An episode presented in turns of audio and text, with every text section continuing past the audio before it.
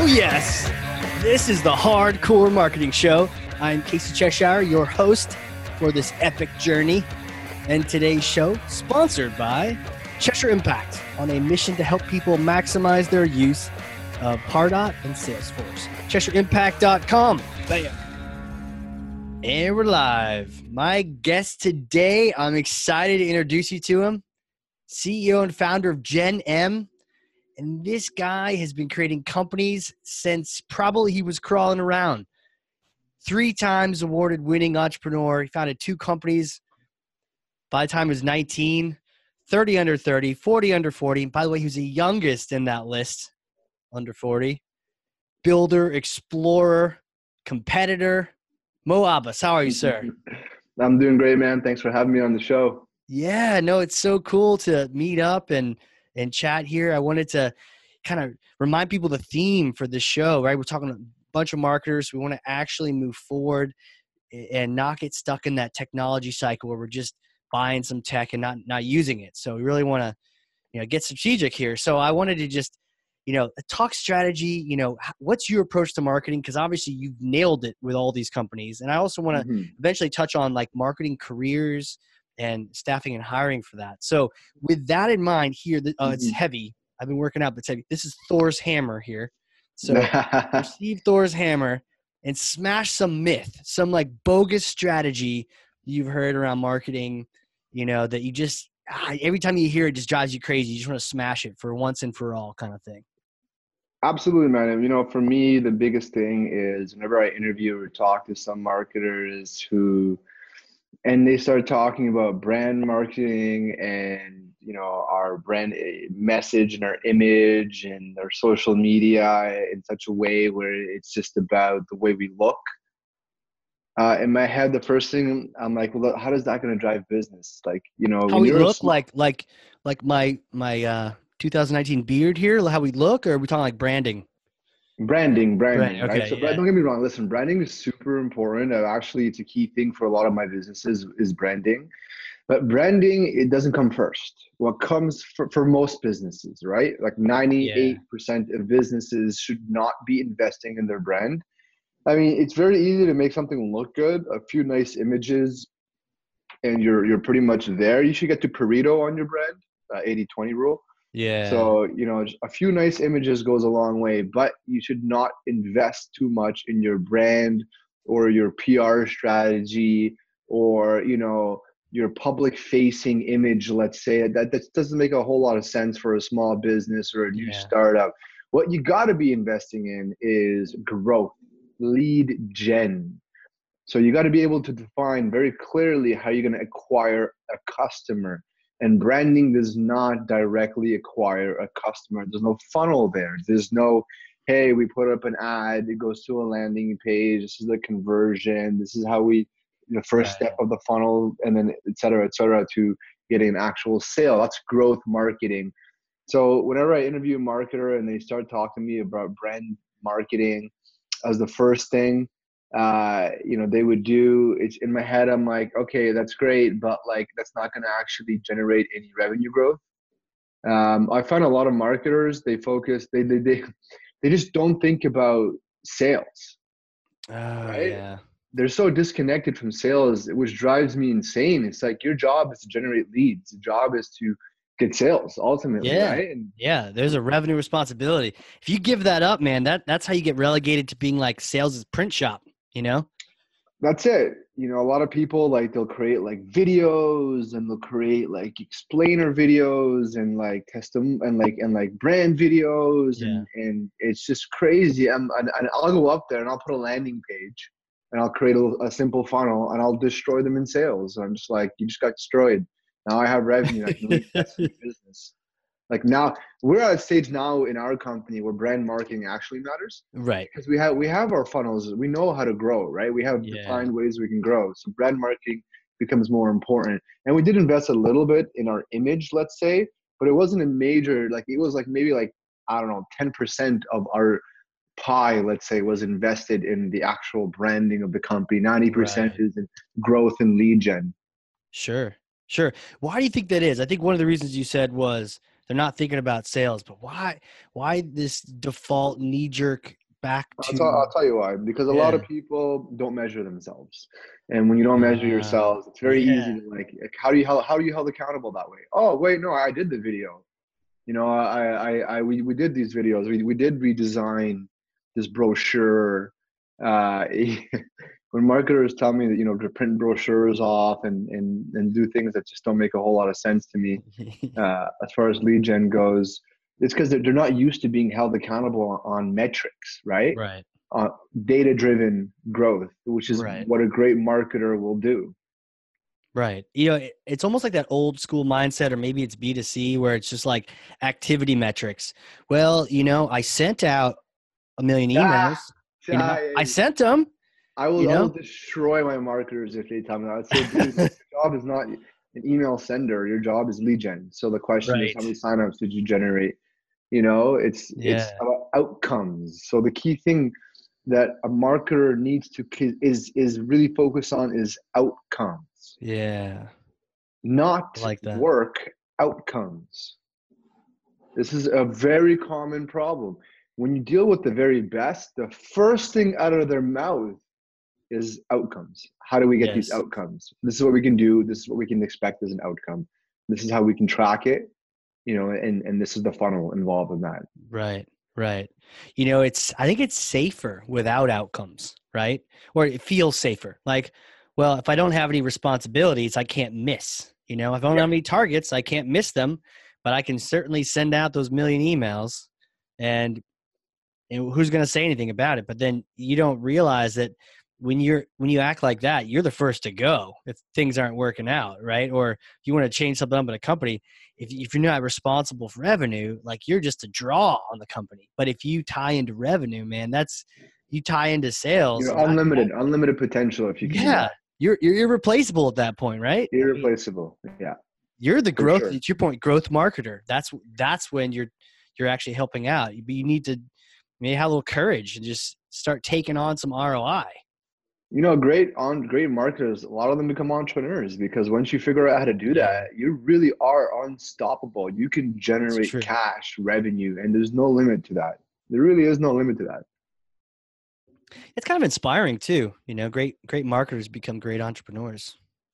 But listen, that's my core competency is sales and marketing, among a few others. But those are the two main ones that I've throughout the years cultivated as a core skill set, and Interesting.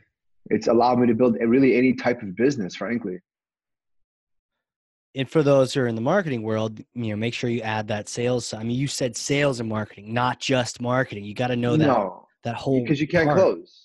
Like, yeah, marketing doesn't matter if you can't close a deal, right? right. Um, so uh, another thing, a lot of marketers are, are pretty shy too. They, they don't Mm. like to actually talk to clients. That's not bad. Look, if you're really effective in lead gen, you don't need to talk to clients. True. Like if you just do lead gen, right?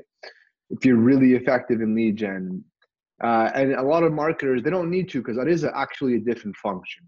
But if you're a small business owner uh, and you're doing marketing, you probably need to do some sales as well Right. for like there's a high probability you just sell some of your own clients. Sure.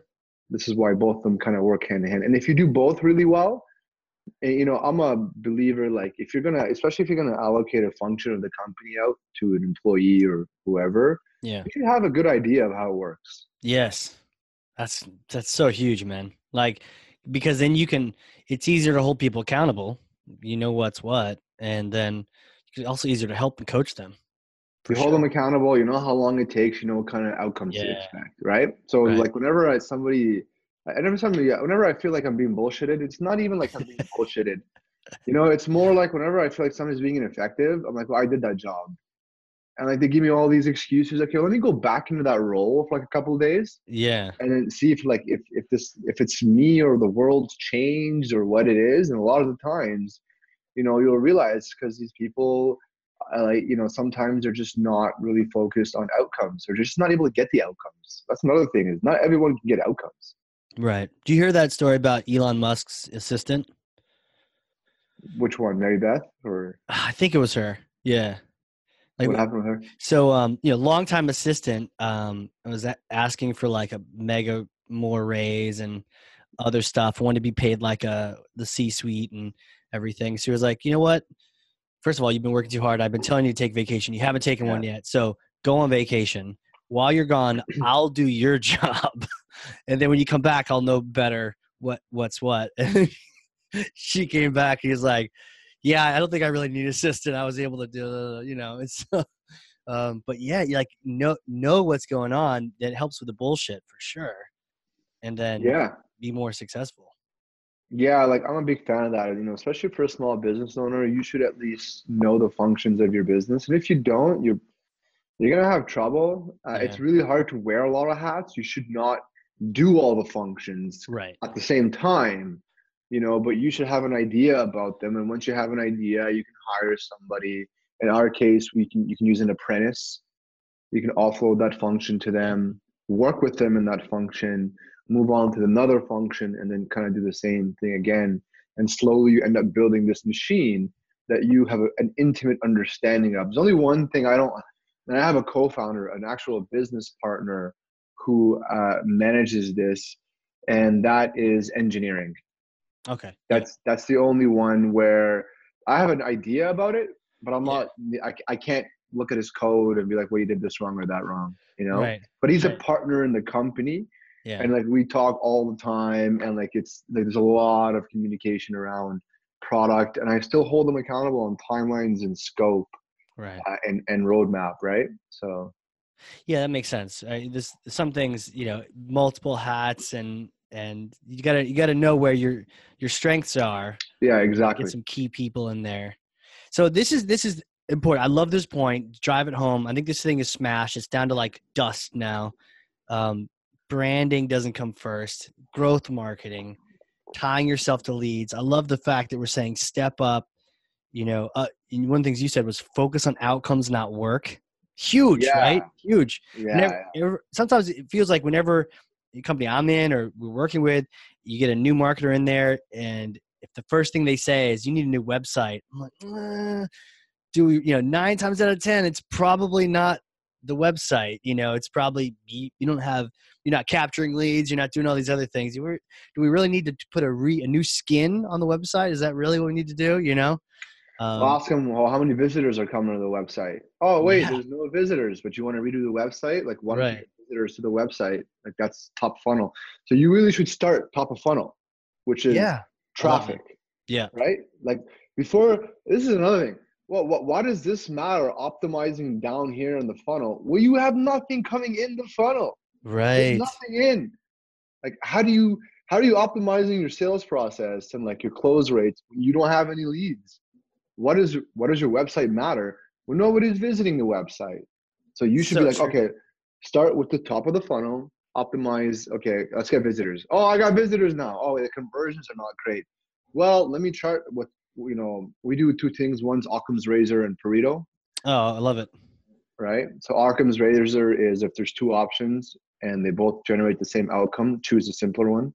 Totally. And Pareto is the 80-20 rule, Yep. where 80% of your outcomes come from 20% of your effort. Okay, we actually live our our whole business is based on these among other principles, right? Huh.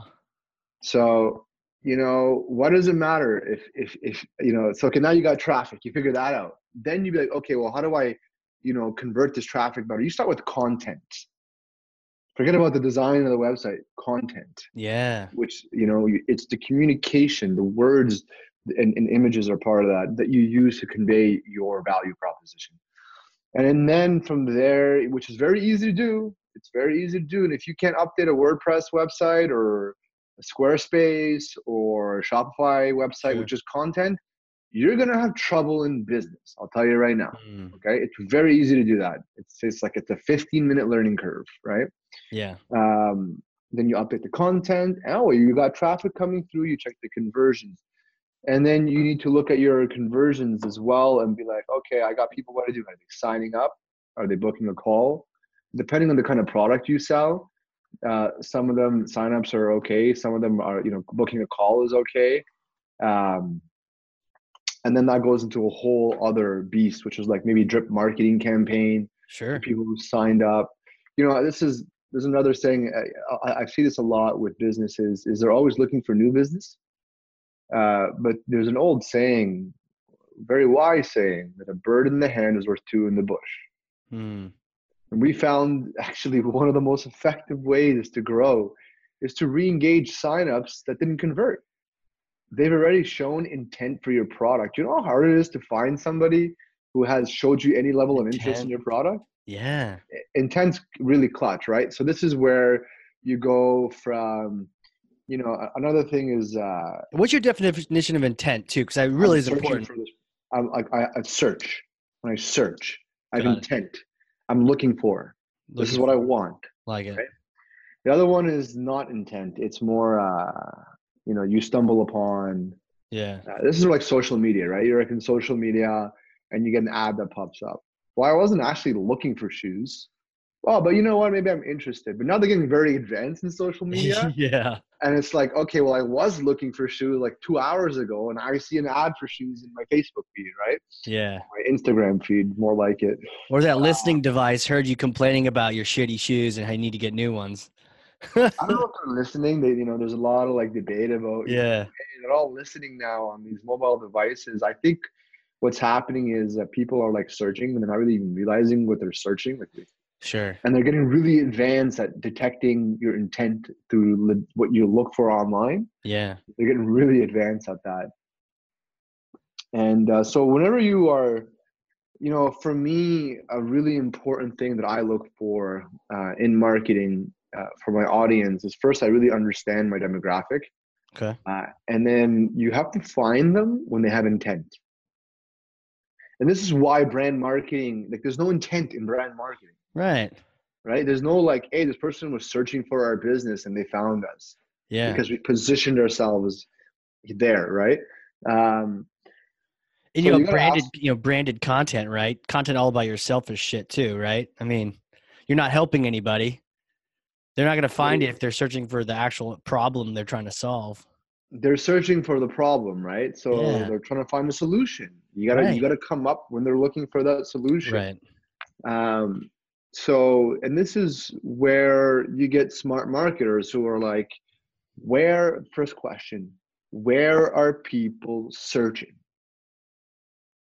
Did you ever ask it? Oh they don't even ask this question. A lot of marketers are like where are people Right. searching for this solution?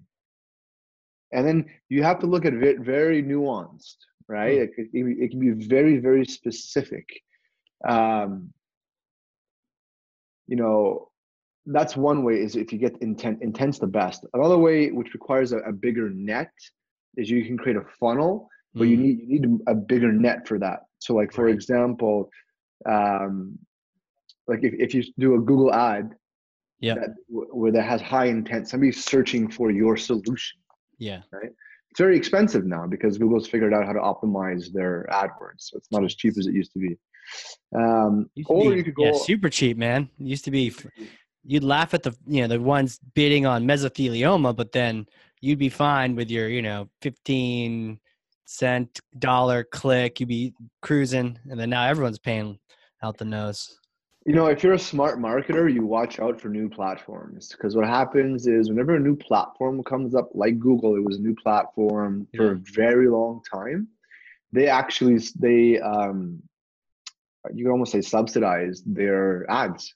They got to generate critical mass, liquidity, Yeah. so they, they they sell their ads for stupid cheap prices right so they can take market share and then people go to that platform and they start increasing the prices so actually a lot of people have died because of this on, especially on facebook i know whole businesses that uh, generated all their traction from facebook ads early when facebook launched their ad platform Yeah. and what happens is facebook starts creeping up the cost per click as more businesses come because it's cheap supply and demand obviously. Yeah yeah. Their their demand there's demand was low the supply was massive so the cost is really low.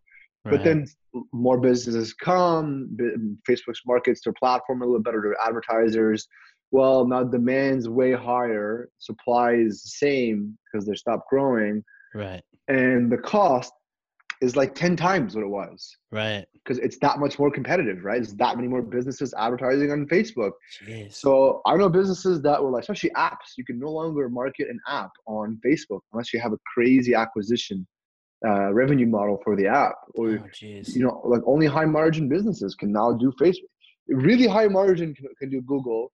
You know mid margin you can maybe get away with facebook uh, but you can't be a low margin business and get away with ads anymore uh, on the major platforms so you should keep an eye out when a new Hmm. platform emerges they usually subsidize their ad platform you can get a lot of growth in a very short period um, until the, the rest of the world catches up Right. Huh. That's that's that's a cool power tip of like keeping your eyes open for new platforms where you get some super cheap acquisition costs, especially if people if, if they can identify intent, it's money right there. Go get go get it before it starts adjusting and getting all wonky. And also if you- if you've got 95% of your business coming from one source, just FYI, you know, things can change if the thing grows a Yeah. years from now. So there's a power law distribution where you know the majority of your leads will come from one to maximum three sources, and you've got to double down on those. Okay, don't One put it three, one huh? source. One to three, yeah. You should not have really more than about three significant acquisition channels. If you do, there's something weird in your business. Like you're not really focusing in the right places. You know, one of them is going to be your dominant factor, and that's the one you should focus on other ones, you know, if you have one that probably is about 50% of your growth, and then the other two will account for maybe another 30 to 40%, and then like 10 to 20% will come from like a bunch of other sources. Right. You'll see that actually very common in a lot of significant businesses. It's interesting though. It seems scary to have all those eggs in Three, three is okay. Three is Three's fair. okay. Yeah, one is is one is scary, I guess, but What you got to be careful of is tying in your growth to uh, a high risk single platform, right? Like I know a lot of publishers that relied on Facebook for content distribution. Sure. Facebook changed their algorithm. A lot of them out of business now. Like, Yeah. we're talking like they had hundreds. Of, one of them locally had hundred employees. They're down Really? to like five employees now. Because I mean, yeah. what happened? Because they changed their algorithm that yeah, it killed yeah, their so what happened?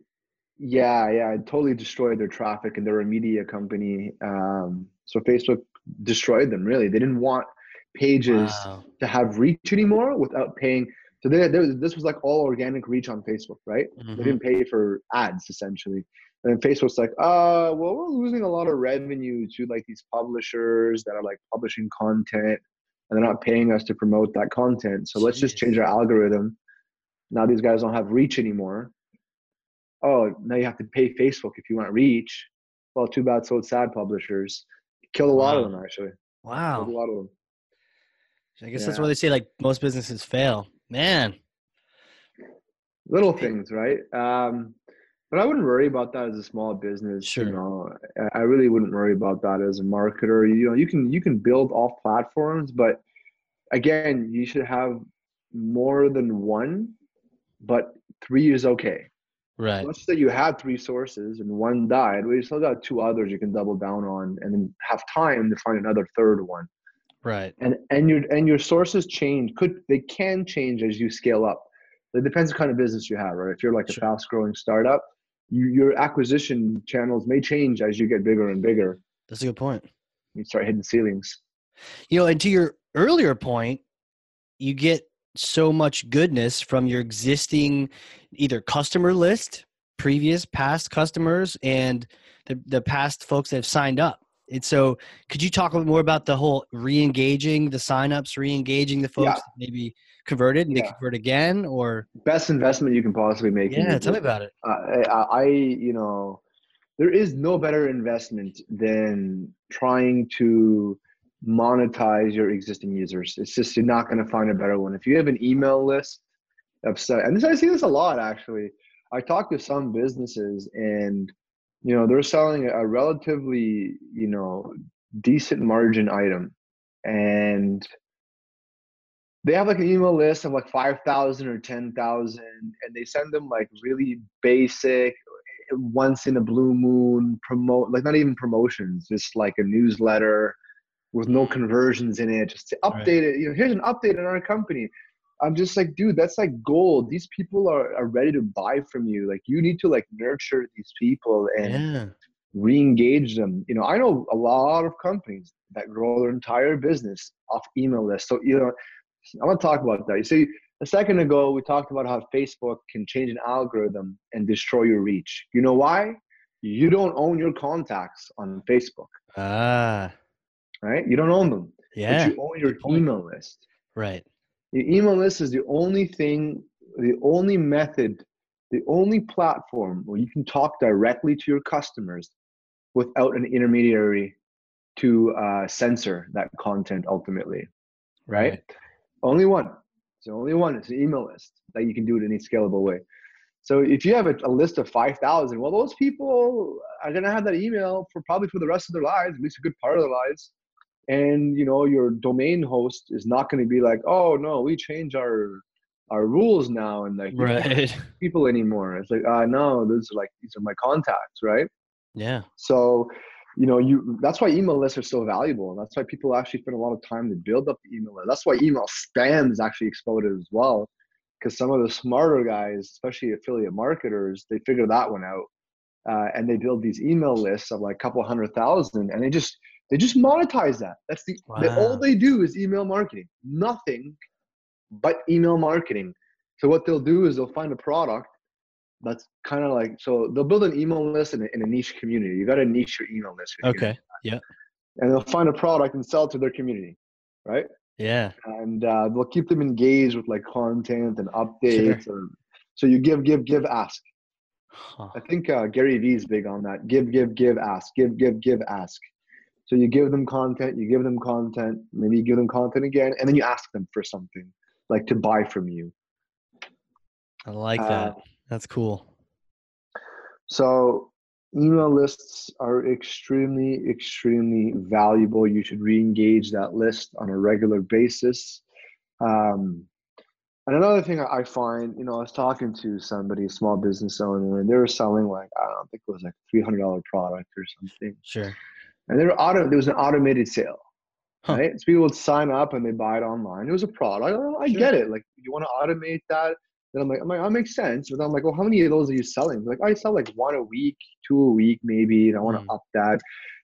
and then she's like, you know, I got a lot of people who come to my website and like they just they don't get to the checkout or or they you know they sign up and they don't yeah. really get.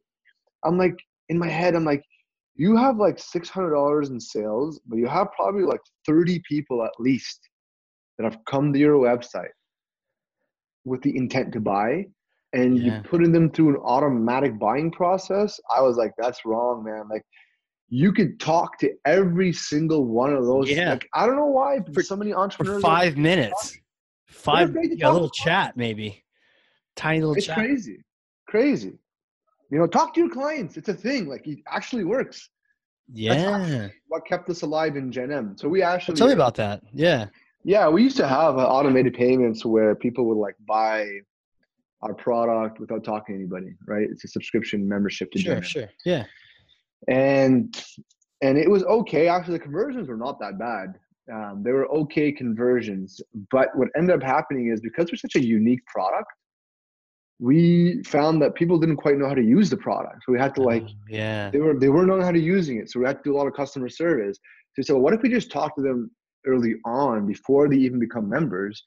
Well, number one is they know how to use the product really well. They get the full value of the product. They become evangelists, and our sales conversion skyrocket, like skyrocket. Right. right? Oh, so cool. a really good way of building community, right? So we have such a strong community in GenM because every business that we talk that signs up, we talked with. And it's kind of hard to believe that a startup, because we are scaling up, like we got thousands on our platform, that we still talk to every business, and that's just something we believe in. Uh, and we think it's super important to build community that way. Well, you're so, investing time, right? I mean, you're investing a little bit up front and it's paying off. People aren't going to be submitting support tickets left and right and they feel bought in. They're party, like you said, the community. Smart. And you learn so much. Like now yeah. I think we can automate it because our product's much more advanced now. Sure. But early on, like you learn so much about your clients and their needs and what they're looking for. And they're not afraid to come out and talk with you if they have issues because they've done that already. Right. You know, they want they, when they cancel, they'll give you the feedback, let's say, and then you learn from that. So You know, if you're a small business owner, stop trying to automate your sales. Okay. Yeah. Do things that don't scale. Talk to your customers. In fact, Paul Graham from Y Combinator, famous uh, famous uh, accelerator for startups, the best in the world actually. It's like the Harvard yeah, for totally uh, startups. Um, that, that's one of the things they teach is do things that don't scale. And these he's talking to companies that become billion dollar companies. He's telling them early on do things that don't scale. So when you market, and this is like why I talk about sales and marketing working hand in hand.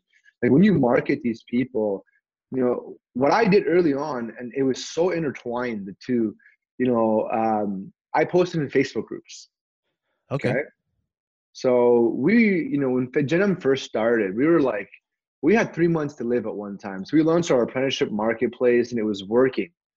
And we have this mission of creating a free education system, right? That's our vision, accessible to anyone. Cool. And this is something really important to us. Yeah. And we launched our apprenticeship marketplace and it was working. People were signing up and, you know, a lot of early success. But we had like three months of cash left before we were like done. Wow. So we had to like sit there and figure out how the hell are we gonna get like two, three hundred paying clients? We need about three hundred paying clients to break even. So our mission can we can continue building out our mission. Yeah. And I said, you know what, screw this. I built a funnel and a very simple funnel, and I use Facebook groups. I said, you know what, our, our demographics are small business owners, less than and digital marketers, less than mm-hmm. five employees, solopreneurs, uh, life coaches, e-commerce companies, and where are they?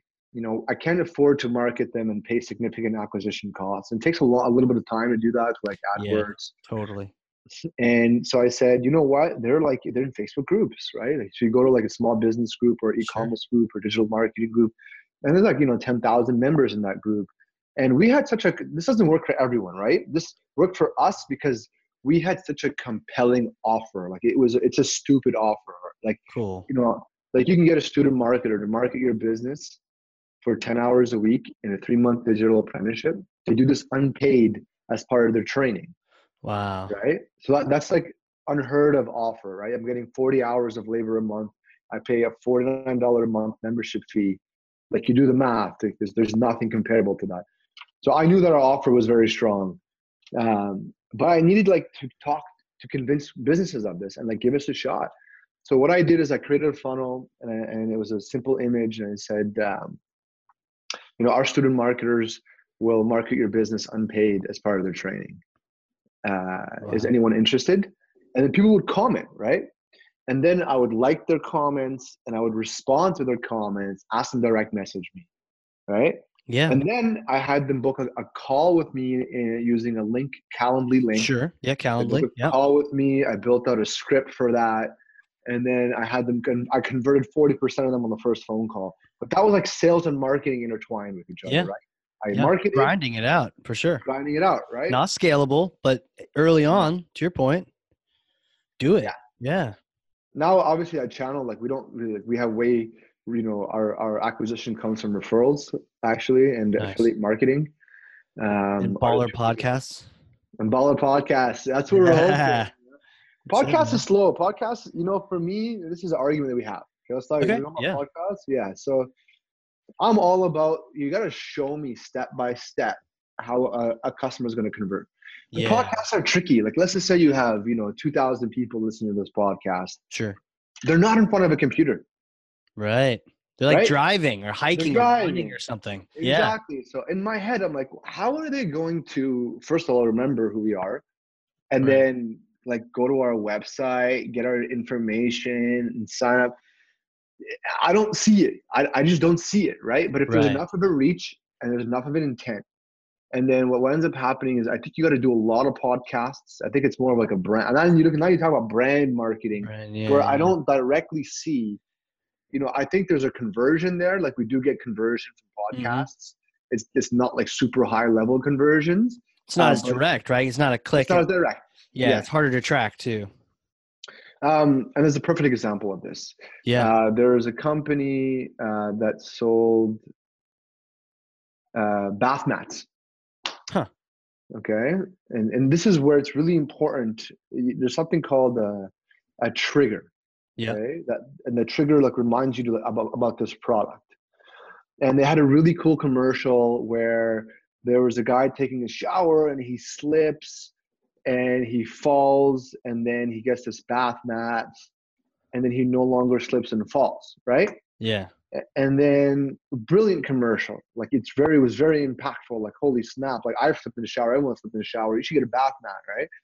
But the problem is that the only time you would think about that is when you're in the shower. And when you're in the shower, you can't buy. You can't. You're right. So like you know, you go to shower. Like, nobody really has notebooks Nobody, in the shower. yeah, you're like, oh, I should get this bath mat, and then like you leave the shower and it's out of your Something head. else. Yeah. Like very few people are going to be like, oh, let me make a note of that. I should have a Yeah. bath mat commercial, and then let me go to my computer and search and like. It's like the best marketing is when the person is able to buy. You know, when they're like in front of a computer and you're selling them a digital product, the conversions are way higher than like something like a podcast where they hear about it. Then what? You you have to remember it. Yes. like not quite sure how they're going to convert on that side of things. So that's where I kind of put it into the bucket of brand marketing, where they might hear about Gen M on your podcast, and then maybe they hear about it somewhere else on other podcasts because you're pushing a lot of podcasts now.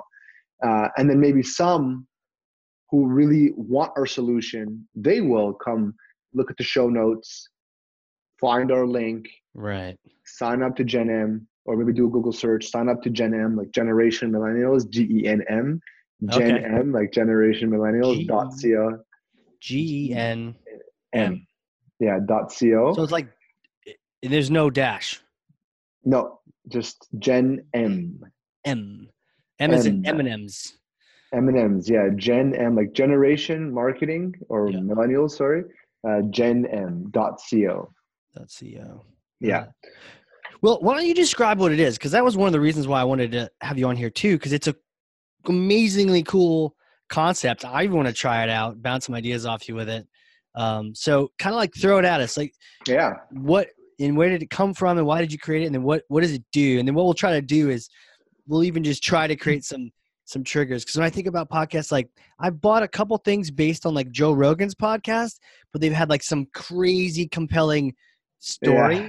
then i'm like oh that story was so crazy and then you're right some trigger reminded me to go try that restaurant out Uh. Alpha Brain, man. I'm, I'm like, I want to, I want to buy Alpha Brain, but every time I listen to that podcast, I'm not in a position to buy Alpha Brain. yeah you're like working out or something like it's not even Here's what I do though. I open up my email and I send myself a note. I Yeah. email myself. yeah You know, so anybody listening to this podcast, you should open up your emails, send yourself a quick note with our URL, genm.co. Check it out later when you're in front of a computer. yeah So what is Gen M? You know, I'll tell you how we started. I was an entrepreneur. I still had a lot of small businesses. It's hard. yeah I didn't have cash. I didn't have resources. You know, and I need to grow my business. Sure. So what did I do? I went and I found some students to help me uh, grow my business. They work with me as volunteers. It was a great experience. They ended up getting jobs. I hired a quarter of them myself. So it was a great way for me to hire talent as I scaled up my business. yeah And it was a great way for them to get experience. I didn't think anything of this, right? And then, you know, for I did this for a very, very long time. It was a very painful process. I actually developed the whole funnel for it. You know, I developed the whole system around that. Wow. Um, yeah. And then I said, you know, one time we were looking to hire a marketing intern, and then I had 200 people apply, and it whoa paid, yeah, it was a paid position at that time. And like 98% of them I classified as unhireable because they had no experience. I wasn't about to pay somebody who doesn't have experience, entry Right. level. Because I had some that did have experience. Like why would I not hire them for Right. no experience? sure Um, and they're also like decent at, at you know in that regard as well. So we said, you know what, man, this is actually a really big problem. I didn't really think about it from the student side of things, but they're struggling. They go, they go to school for four years, they get into debt, they graduate, they don't have any experience, can't get a job, they can't get a, yeah with- without experience, they can't experience without a job. They get job crushed. totally Like they're getting crushed. And then like we started investigating this problem even more, and we said, you know what, the education system is fundamentally screwed up. Like Yeah. it takes four years what they're learning is completely outdated. Hundred They have percent. no work experience. Yeah. It costs a fortune, $141,000 it costs in the US now to get a degree. $1.4 trillion is the student debt. You can't even discharge it in bankruptcy. You can discharge anything except income tax and student loans in bankruptcy. Mind boggling. Yeah. So you have these people who are graduating and they're not getting jobs. You know, 56% of them are underemployed. 73% are not even using their degrees that they studied with. And we said, you know what, man, this is really like it's becoming a, such a significant problem, and they don't have any alternatives. These Sure. students, like, what what else are they going to do? They get job training. How else are they going to launch their careers? There's nothing except post secondary. Yeah. So we said, you know, if we could find a way to make education free, you know, if we could do this, we would unlock such a massive economic opportunity for students that, you know, what, what, what, like what would happen if they could get educated faster, more effectively, and for free? It was a crazy, it's crazy. Like that's Sure. a lot of criteria to hit. Yeah. And our hypothesis was like, you know, we had this unique insight where, like, you know what? I'm like, oh, I trained so many students myself as a business owner, and I took them from being unhireable to Mm, hireable yeah. in like three months to six months. And you know, what if we could enable businesses to do this on scale? What if we could provide businesses with the tools and the resources and the support where they could effectively train students for the job market? You know, if we could do that, you know, for the students, we could potentially create a free education system and it'll be based off of what industry is looking for. We had to figure out how to incentivize the businesses. We said, well, you know what? Students, they work unpaid in school. Like Right. they're not getting paid. In fact, they're paying in school. Yeah. For projects, they're paying to do bullshit projects that are outdated. Totally. Write And, press like, releases. they're, they're, they're paying like $400 a class. It's, it's insane. yeah. And we said, you know what? We, we can supply the courses. We can supply the marketplace. We can supply the collaboration tools. We can enable businesses to certify through our platform. We'll make it really easy for the businesses where they can just do the feedback and the mentorship. And then they can work with these students who will work unpaid as part of their training. So it's kind of like the old apprenticeship model.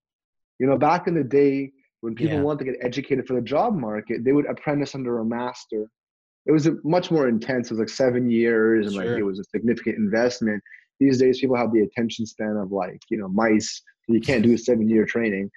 Um, so Yeah. we developed like a, a modern-day apprenticeship system where businesses, the number one cost they have is labor. Number one. Mm, true. Now they get this extra hand, this labor that they're not paying for Right. students they get courses work experience and certifications for free Jeez. We make this all possible with a $49 a month membership fee. It's a subscription to access the marketplace. There is no better value in the whole world. Like you just don't find a better deal than that. How do you keep the lights on? I mean, it seems like you're creating tremendous value for everyone. hmm Fifty dollars a month. I mean, I'd sign up nine times just to get yeah a bunch of students. tremendous growth. Look you know it, with a hundred businesses it doesn't make sense. With a thousand businesses it doesn't make sense but if we could create a global scale education system and we had a hundred thousand businesses Right. or a million businesses there's 300 million small businesses in the world. There's 200 million post-secondary students. If we could become the number one destination for students to launch their careers and for small businesses to come to find talent and grow their businesses that's a very significant company. That'd be the biggest education company in the world at that point Yeah. and there's other ways we can monetize you know so like Sure. the membership fees is the core model but there's other things that we're doing that we have in the pipeline uh, Cool. to monetize one of them is you know we're working on right now called gen m school it's like an intensive seven month program Oh, cool. and it's based off income share agreements with students uh, these are people who want like a more intensive experience Yeah. but the point is when you build this system and and you create this company on scale there's it, it's a remarkable company and it's very profitable on scale Wow. At- least that's the hypothesis so Yeah. No, I, you know, and arguably, you know, I I did internships right throughout school because I was kind of like that entrepreneur. not so great at school. I'm bored out of my mind. So kind of like you, I was just always doing other things, you know, um, while paying for school. And and so, but those internships, that's where I learned everything. You Yeah. know, maybe I learned to write. I learned about Western civilization in school, the Romans, the five reasons for the fall of Yeah. Rome. But it cost you a fortune to learn that. yeah, it was expensive. I'm not sure if I remember all five, but Yeah. internships Okay, I did. Wikipedia will remind you. Yeah, Wiki, yeah, exactly. But These those internships were the best education. So arguably, if you can make this thing work or continue to grow, it's working. But to make it work for even more people, you're actually giving them a better education than they'd get at university. I don't want to You got it. throw it out there, but maybe you skip that university and you, you know, go get some real life training. Eventually, that's exactly what will happen. You know, as we build out our marketplace, as we build out the tools and support and our niches, that's exactly what will happen. Is people will opt in. Look, think about it this way: you're a student, you're in high school, you're going to go to college or university. Right. You don't know what you want to do with your life. Right. like most students don't know what they want to do or they have an idea but they're not quite sure or if even if they know what they want to do they, they what do you so you have a couple options you can go to university and you can take on a loan Yep. that you can discharge and has 6 to 12% interest and commit 4 years of your life and you have to travel to school and this massive time investment uh, and you don't even know what kind of teachers you're going to get Right. you don't pick your Yeah. you don't pick your teachers right Yeah. You don't. or you can come to Gen M, where you could work remotely 10 hours a week on your schedule, learning whatever you want from a business that you select Oh wow, they the student selects. for free. It's a double opt in model. So it's like dating. Oh, I like Not- that. You match, you chat, and then you Do start an make people swipe on each other? Uh, we're actually building Swipe now. Right now, it's like a scroll feature, Oh, cool. but we're going to switch to UX to a swipe and see what that looks like. I like you. I like you. I like you. I don't like you. Very similar, actually. Very similar. cool. Yeah. That's cool. Okay, so it's So a what- what do double you- opt in. That's good Yeah. for everyone because it's like, oh, it's again, you know, the the stereotype of the millennial or whoever it is that doesn't really want to do any work, but that's maybe all the other students. But this is a student that came to this site. They want to get real life experience. They want to learn, and now they're opting into your company, and you're opting into them. That's a cool. That's like a little matchmaking. It is, yeah. It's a marketplace. That's how it works. That's why the, it's only forty nine bucks a month, uh, and it's up to you to find. It's like exactly like a dating app. Like you can imagine a dating app. It's exactly the same mechanics. Obviously, it's a professional relationship, Right. and so you get matched with hundreds of students. We chat with the ones you like. When you find a good fit, you just jump on the phone to qualify them, and then we have one-click labor contracts embedded in the messenger, so you can get them started with like, one click. wow. And right now, we're building out collaboration tools where you can give them tasks. They can send you progress reports, That's cool. give them ratings and reviews on their work. At the end of the apprenticeship, if you're happy as a business, you can actually certify your apprentice in digital marketing. Oh, really? Yeah. It, would this be something you do even if you are a student? You could do this as the internship. Most Kind of of them thing? do it uh, in school.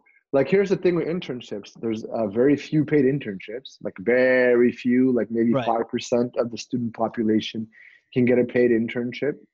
Um, most of them are going to have to do maybe an unpaid internship, but you're actually breaking labor laws a lot of the time you do that.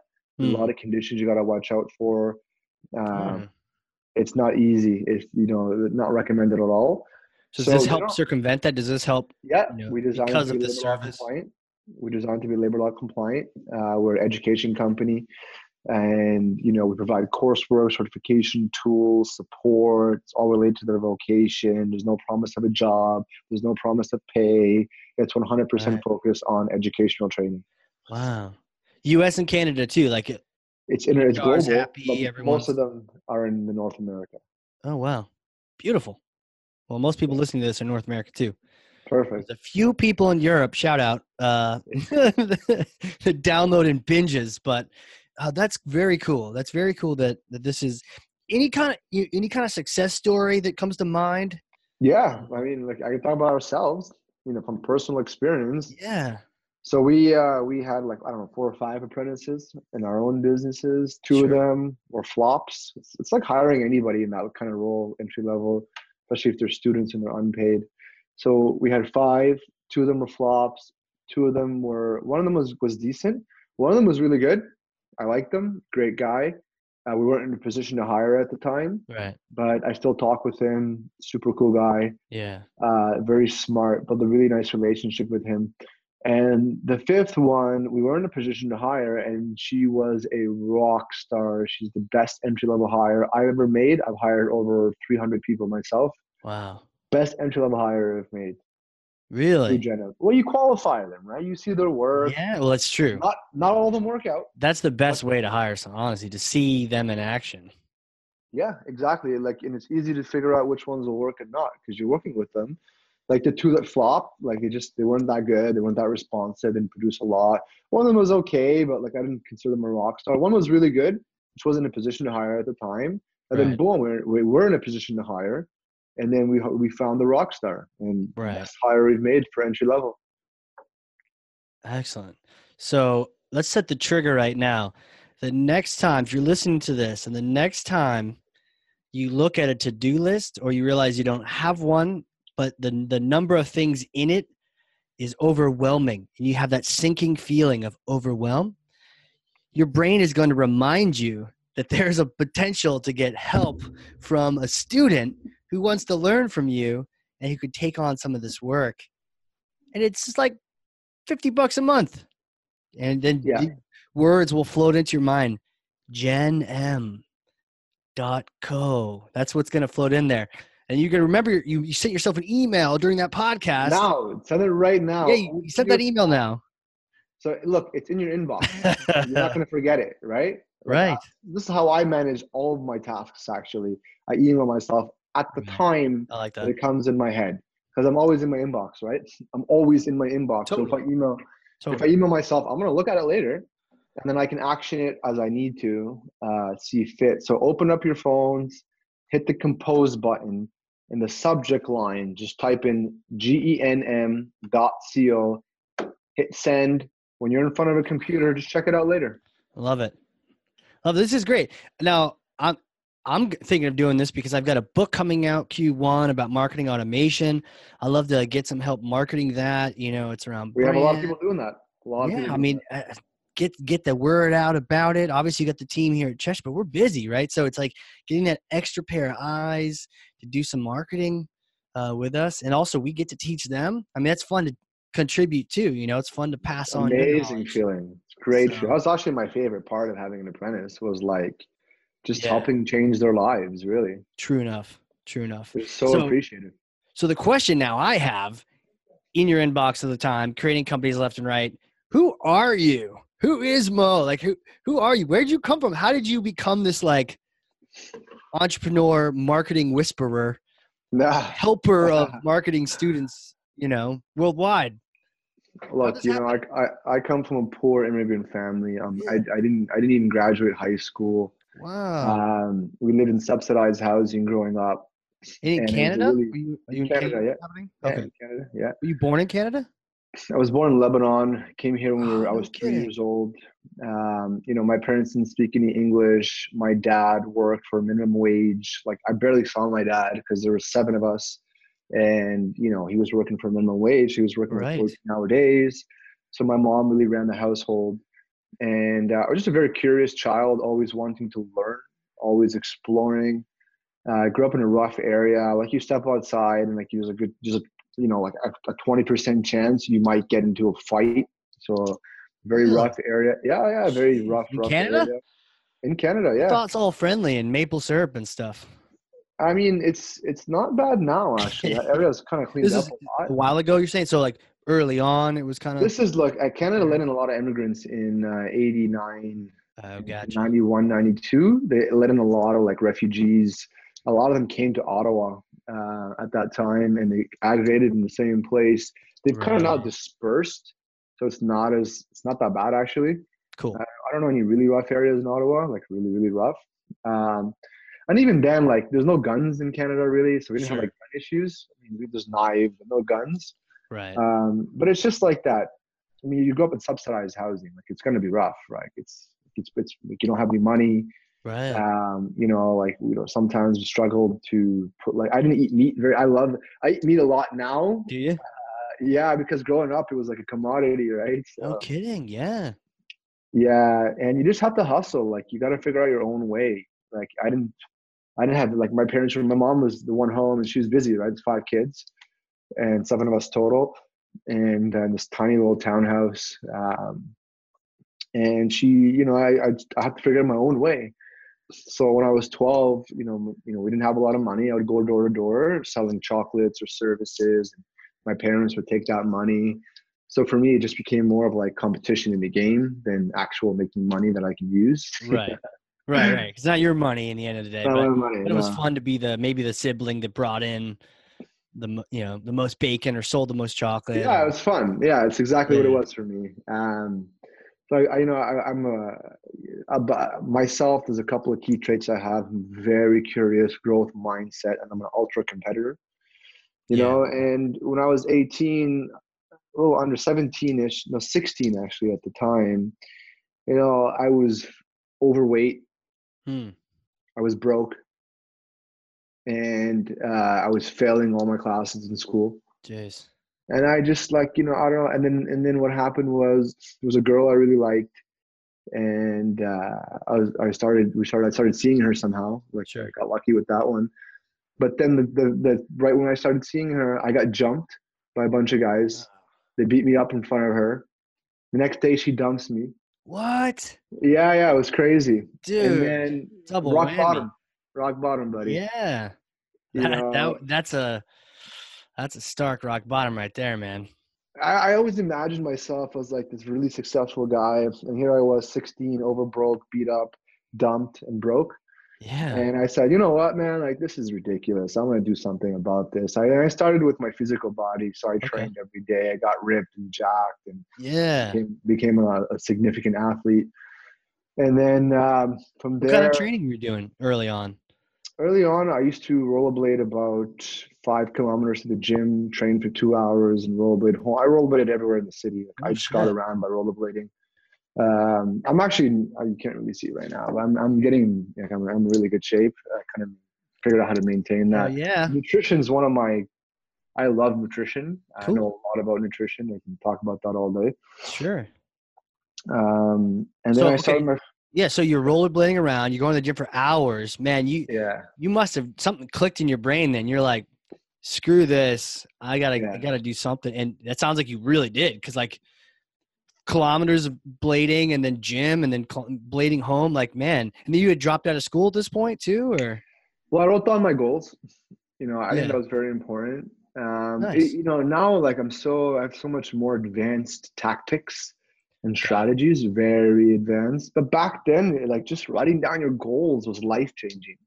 You know, and I, wrote them down. I put them on my mirror, and I, I organized them nicely. I put a lot of effort into writing them down. I saw them every day. Every day, I saw those goals. Uh, I cut out a lot of my friends you know i went into like this like you know private mode of just focusing on myself yeah, and then what i would do Smart. actually I would, I would train and then uh, i would go to chapters every single day. I didn't go to school. I didn't believe in school. I, never believed in school. Right. i did well in school never believed in school. It just didn't make sense to me. Probably didn't believe in you, so. Didn't believe in me. I failed math three times you know so Yeah. just give you an idea. Um, I, I couldn't even get accepted into college or university just to give you an idea. Even if i tried think about that one for a sec. Uh, but what i did do is i went to chapters every day which is like uh, barnes and nobles i think would be the a bookstore uh, okay, cool. They call it chapters, or they have a store called Chapters. well not, now it's indigo actually uh, Indigo, cool. yeah i think barnes and nobles in the us Yeah, Barnes and Nobles. So that's even dropping now to Amazon. But yeah, that's the same kind of place you'd go and get books. Yeah, so I I was in I was in there like six to eight hours a day, every day. Yeah, and like instead of like, like you go to school, you don't pick your teacher, you don't pick your subjects, like you limited subjects, and and you don't really pick the content, and you know it's not self paced. So I went to chapters or you know the bookstore, and for six to eight hours, I would learn from the very best authors on the subjects I want, in the highest quality content at my own speed. I'd read a book every day or two Yeah. And then I just built this wealth of knowledge that really kind of unlocked this world for me. Uh, and then I got lucky. I, I ended up, um, you know, it's crazy. Like because I started looking really good, I became more intelligent. So I was able to speak better. A lot more opportunities came my way. Huh. And one of the opportunities was uh, I was just in a parking lot driving, and a friend, not even like a, a guy I knew, was like, "Hey, these guys are hiring out west. Just go check it out." I'm like, "Yeah, I'll go check it out." So I went to the interview. I got hired. I went out west to DC, and then I went to Miami, Florida, where wow. I was 18. I was 18 at the time, uh, fixing phone lines. I was wow. the youngest technician. I don't know how to fix phone lines, by the way. I just kind of just did it. you just did it. Wow. Most people, uh, most people are afraid to do that, right? I don't yeah. know how to fix phone lines. Why am I taking this job? I'm like, you know what, screw it. I'm gonna figure it out. And that's what I did. I figured it out. I, I moved to Florida for like four months, took that contract, saved a bunch of money, came back, started my first landscaping businesses, going door to door. Yeah, yeah, totally. And it was just myself. And then eventually I hired a couple of guys and I built a little system. And then I built that cruise. And then uh, you know, I did that for about two years, and then I sold that company because I just didn't see how I could become a bigger company. Because my yeah. goals, I said, you know, I, at the time I was I wanted to make X amount of revenue. I had a, I had a lot of reasons why to become very successful because I had a, my why was very strong. Nice because of my background. Like you know, it's. What was the why? Was it some something that? You know, when you grow up poor, and you you know you can't afford to eat properly. Yeah, meat. And and, yeah. and your parents, although they taught me great morals and ethics, they, they really couldn't educate me. They didn't teach me anything about making money or right. being successful. It just wasn't a thing. And you know, when you get beat up and there's nothing you can do about that, and then when you get dumped by the person you really care about and there's nothing you can do about that, and you know you hit this rock bottom and then you look at your mom and your dad and they're sick my parents are sick my mom has ms oh wow my dad my dad had a stroke was in a coma for two weeks jeez and like they it, and it's because they there there's a lack of knowledge and discipline that they have in in nutrition and following that and, and a healthy lifestyle and i look at that and I'm like, you know, I never want to be in that position. I never want my kids to be in that position. Right. And then I look at, you know, the wealthy people that I met in Florida because I was in Palm Beach who are like have oh, yachts geez. in the backyard. Oh, God. They're, they're, no, they're normal people. They're, yeah. Boca Raton is actually where I was stationed. Oh, yeah. Uh, yeah. And I'm like, these are just normal people. Like, yeah. there's nothing different between me and them. Why are they the ones with the wealth? Right.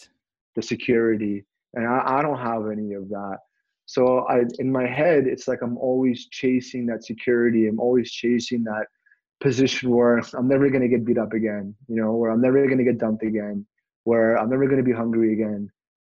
And it's just just driving factor between for me and my kids and now my goal is to create this legacy company uh, and and build my own legacy up and help other people you know overcome these obstacles that could be you know seem insurmountable at the time. But if you just trust the process it's then only a matter of time wow man i could see that why being just so strong that it just drives everything and you mentioned goal setting you know the mirror and now you have some more advanced techniques but man i, I nothing like having a strong why underneath all of it to just Absolutely. push through you know Absolutely, man. And uh, and naturally, I'm an ultra competitor. Like right. I compete every day. Uh, I actually hone that skill. Huh. I don't. It's not, a, it's not an accident. It's something I purposely do. Really? Yeah, yeah. I don't get this whole situation why people don't work on their competition level. You know, huh. um, you Tell can become you can become a better competitor. Really, like you could become if you take it seriously, and I, and I do take it seriously, and like it's not fun for people I compete with sometimes, but sometimes it is. Um, you you learn how to win. Learn how to win. It's that simple, right? So like in basketball as an example, like I was terrible in basketball. I didn't win in basketball. I couldn't uh, I couldn't take free throws. Um, my dribbling was bad, and then you know I started boom practice free throws, and I, I looked at technique. Oh, that's the right technique. I went from thirty percent to seventy percent from the line, and then I, I, figured out where my positions were on the court, and I figured out how yeah. to build a strong team. And I need a shooter on my team because I can take the key really well. And then my win ratio went from like two out of ten to eight out of ten. No kidding. Yeah, and then same with jujitsu. I got into jujitsu. Okay. And, yeah, know, tell me about that. How long you been doing that? Um, it's been uh, I did it about seven, eight years ago for about maybe eight or nine months, and then I stopped because I moved offices and I was far away from the gym, and I rejoined last April. Okay. Uh, and you know, I did a. Um, I, I'm like it's it's it's a perfect sport for for me because sure it's very strategic, very much about uh, positioning, mm. position position before submission. Interesting. And you know, I'm also a really fit guy, so it gives me an advantage, especially my age category. And then I remember my first tournament I entered, I was still, you know, a wipeout at the time. I thought I was gonna win. I ended up getting submitted in the, I, I won silver in the biggest tournament in the country. Wow. Um, which, uh, to my eyes, I lost. Right. I was actually crying a little bit that day. I was not happy about that. Pissed. Pissed. I was pissed. I was yeah. very pissed. Um, I was just, it was my first tournament, mind you, but I just, I, I wasn't happy about losing that. And I said, screw this. I'm not going to, it's not going to happen again. Um, so I went back and I trained and I, I went, I trained, you know, uh, I compete when I train, I, I train really, really hard. Okay.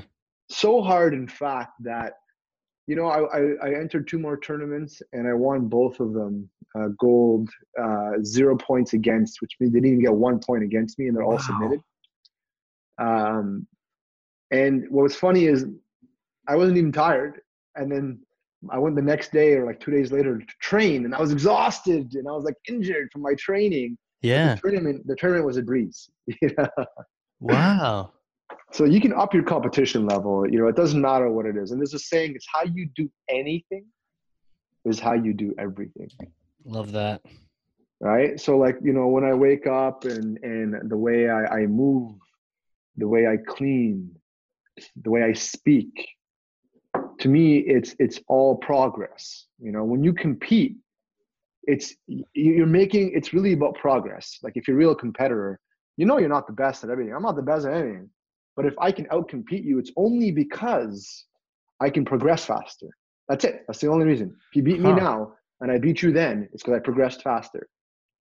So it's really about progress you know that, that ability like okay if i'm going to be a competitor i got to learn how to get better quick so how do you get better quick? There's a lot of things you can do for that. Right. Uh, but you it sounds like you have that intention. You're intentional about I am going to win, or I it I'm going to do what it takes to win. People maybe not thinking about that. They're like, oh, I'd like to win.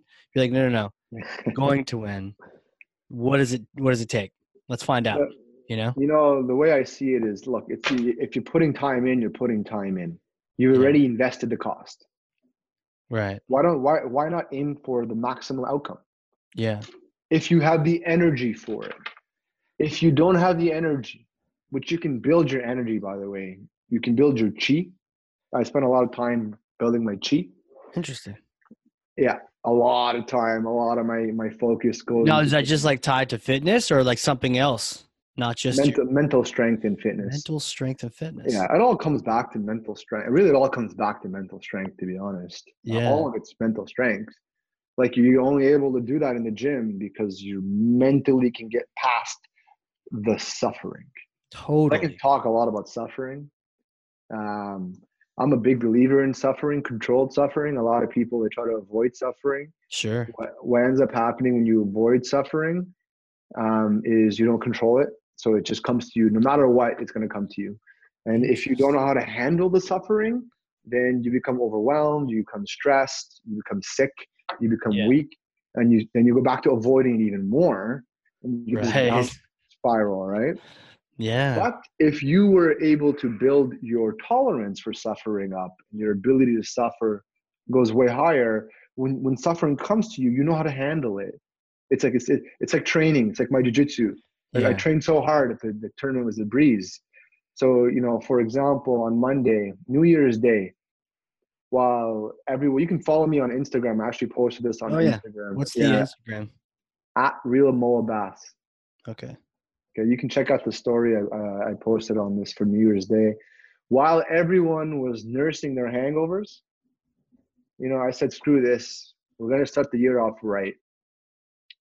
We're going to start it off on the top of a mountain.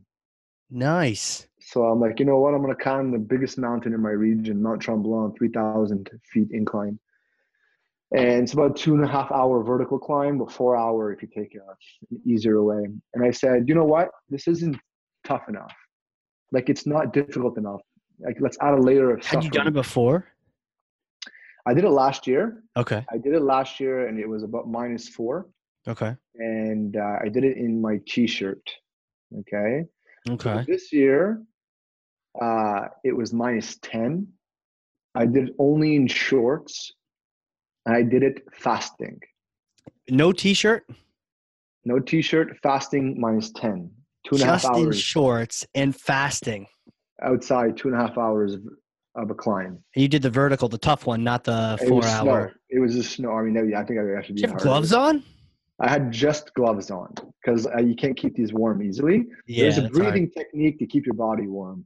Okay, so there's actually a breathing technique you can utilize to stay warm. Is that the uh the guy Wim over in Sweden or whatnot?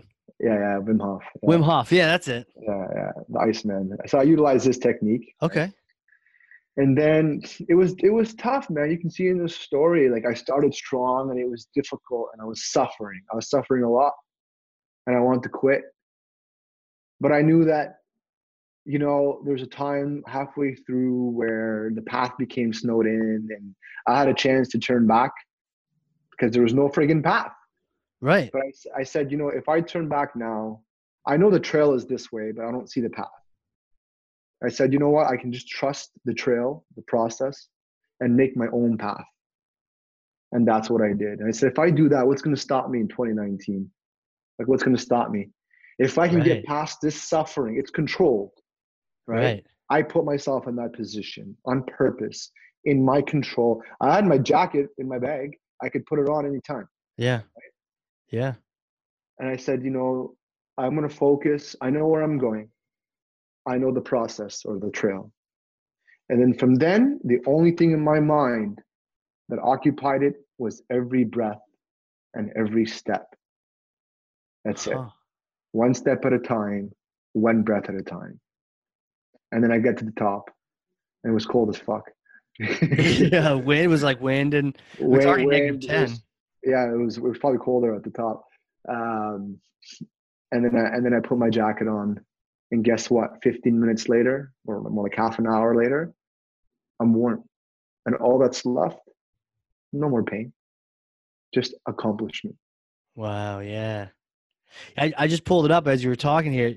Orange hat, backpack. Like we're gonna put it in the show notes. Like, hell yeah, dude. Hardcore marketing, man. This is what we're Hardcore, talking about. That's what we're talking about. yeah, yeah, yeah. awesome. It, you know, to your point, you, you know, it's like, and I almost see this too. Like when you when you put candy in your body, that's it. It's like the opposite of it, and you're eventually it's either going to hurt you or you're going to have to expend uncomfortableness to get rid of that. You know, it's almost like this plus minus. But if you It's put a bunch of It's deferred suffering, right? So when you deferred have suffering, yeah. yeah don't don't defer your suffering like you can take a, a quick dopamine hit by taking candy right now right, and like you're gonna feel good because you don't want to suffer the hunger or the discomfort of the pain right. uh, of, of eating you know healthy food it doesn't have to always taste bad Broccoli, uh, there's ways of making it taste good right, but you, you'd rather take that quick you know let me avoid the suffering now and and what you're really doing is you're just adding debt it's debt it more is debt. You're so right, man. It's like student loans, but it's physical. that's all it is man you gotta And to your point, you know where you start where you started was like you worked on your physical body to get that energy then Mhm. you worked on your mind to be able to Yeah. just get tougher compete more have Yeah. more discipline more energy you get that squared away man your body's like here's the fuel your mind's like let's do this It's awesome. And then from there, you're you know you you you're able to. I was I built a team, started a construction company, built the biggest one in Canada for residential renovations. wow. With with a dozen of my childhood friends, we scaled it across the country, tens of millions in sales. Uh, pivoted to technology, and you know from there, founded GenM, where we are on a mission now to create a free education system accessible to anyone. And you know we're hoping that the community you have here can help us in this mission and join us. I love that. It's like it's like that pursuit and that why. You know, I, I yeah, it's almost like you could taste it, like not having meat at dinner, just being at rock bottom, and you you create these companies and the construction across Canada, across everywhere, and then now it's almost like you shifted to contribution where it's like, yeah, I can make money Yeah. in all these different places, but really I want to help out. I mean, that's where I'm at. I want to help marketers, man. I want to make marketers heroes. I just, I was, I was smoking a cigar the other day and I just sat there and I was like, you know what? I just love these people. And I, I don't, don't pay me whatever. I just, I want you to be as successful as I was in my marketing career. And that's it. So how, how can I do that? Right. So that I've been doing it on my side, doing it my way. And you've got this amazing thing you're building uh, up that's really helping both marketers you know both people the the company itself that's hiring someone as well as that future you know amazing marketing hero that's uh, needs some training That's it, man. You know, I'm a big believer in growth and contribution, yeah and that's what Gen is about. You grow your business and you contribute. beautiful love it it's like mic drop except mics are expensive Ah. don't drop them but uh this is great man if you look at the clock but just time is just flown by this has been awesome Yeah, yeah. How long has it been? It's been about yeah. Wow. Over yeah hour. right Time yeah. flies. So, what are some of the links? You know, let we'll just remind people the GenM link, maybe some links of how they can connect to you, Instagram. Yeah, look, there's two ways. There's two ways really. Uh, Yeah. One is genm.co. Check it out. Sign up as a business. Cool. Book a call. Just learn about the platform. It's free to sign up. It's free to book a call. If it's a fit, it's not a fit for everyone. Don't get me wrong. Not for everyone. But sign up, book a call, and you'll find out. Okay. Uh, it's like a five ten minute call, so it's really on your own schedule. So it's Okay. you like, you can book it even like 20 minutes from now. So it's not like you're booking a week from now. Um, and the other one is if you want to follow me, I use I don't really post on Twitter. Yeah. Uh, but I do post on Instagram. I do a lot of stories on Instagram, and uh, so you can add me on Instagram at real Moe Abbas. yeah, I know, sir. The the, the real is important because you are the real one. Yeah, yeah, yeah, all those fake Cool. guys out there. Yeah, those imposters, doppelganger. Imposters. This is cool. Hey, quick question on the GenM because I'm even thinking of it for myself. yeah. How much do I have to have squared away before I make that phone call? Do I have to have a job description? Do I even, No, no, you know, like No, no. how far? You know, how? No, no, you can sign up. phone? No. You can sign up now, and then you Okay. can become a member now or later. And it'll take you like it depends how fast you utilize the system. Yeah. Um, you're paying for access ultimately, so you probably want to utilize it quicker. Right. Uh, but ultimately, you know, it might take you like you do it in 48 hours, you do it in a week. You chat with students. Nice. So you, it's a little bit of an HR process there. And then by the time you find a student, you can you can organize some work for them to do. Um, and it's really about having tasks for them. Okay. That's the main thing, right? Tasks and Got it. communication. There's only really two things you got to do: have work for them to do. That's meaningful work. Yep. And communicate with them on a regular basis. That's it. Got it. Love it. I'm actually gonna go sign up. We got we got Yeah, some it got some things to do over here. So this has been great, man. Well, thank you so much. You know, I love it, man. We talk about hardcore you know marketing all the time. actually? You know You're hardcore. Go ahead. Any, any, anybody who mentions your podcast, I'll throw in a, twenty-five dollar uh, credit on their accounts Oh, so they can save. So you know, the first month becomes you know t- you know uh, twenty-four dollars. Uh, Get a little. ROI in there. yeah, yeah. Anybody who mentions your podcast, so just Alright. let them know that. Got it. Hardcore. We'll make sure we put that in the link too. When you click on that little link, don't forget. but prove prove us wrong. The podcasts don't have an ROI, right? Like, yeah, exactly. Show us that they actually do work. But uh, this is this is awesome, man. Moe, thanks so much for joining us here. Thank you, sir. Much appreciated.